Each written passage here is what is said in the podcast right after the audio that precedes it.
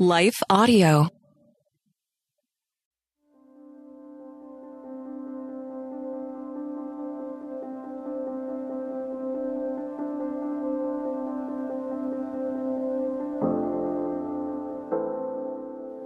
Trapped in the Darkness by Fred Alberti.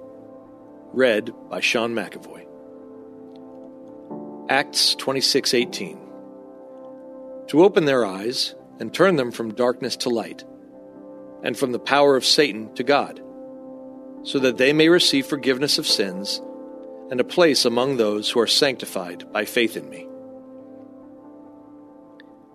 As I was walking through my nature trail this week, I, as I normally do, asked the Lord what I should write this week.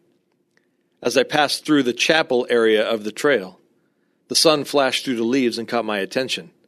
Light. I had entered the darkness of the woods, but that light caught my attention. I filed it away and continued my travels through the trail. Later, I was reading through various news stories of earthquake survivors in China when one particular story jumped out at me and brought back to my mind my earlier encounter with the rising sun. The story was of a middle aged man named Mr. Shen, whose quick thinking to take cover in a doorway saved him from the fate experienced by so many of his coworkers. When interviewed, Mr. Shen recalled shouting to a coworker to join him in the doorway when the room suddenly collapsed. The next thing he remembered was the sudden darkness that enveloped him.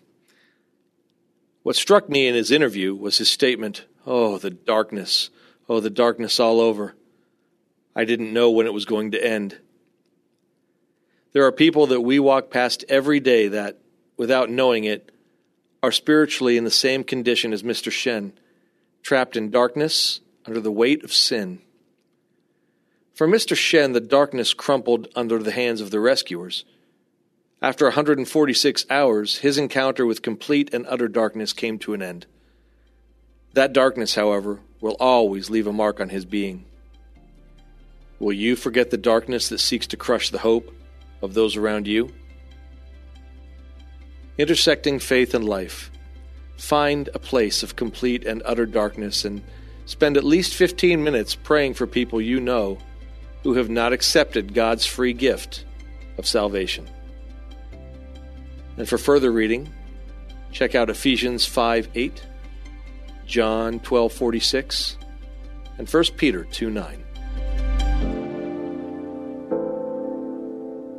Hey, listeners, thanks for joining us for the Crosswalk.com devotional podcast.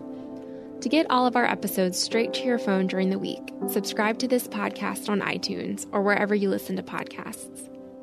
To find more devotional content like this, head over to crosswalk.com. You're fearfully and wonderfully made. God looks at your heart, not your jean size. Do you know the verses yet still stress over your body? Oh, I get it. I was raised in church, but I struggled with food, eating disorders, and my body for decades. I'm Heather Creekmore, host of the Compared to Who podcast, where we talk about all things body image and comparison from a biblical perspective. We get real about the pressure to focus on appearance in a culture where looks seem to matter most. Whether you're wrestling wrinkles or battling the scale, Compared to Who is the show for you. You'll laugh a little and be encouraged a lot. If you're ready to stop comparing and start living, visit lifeaudio.com to listen and subscribe.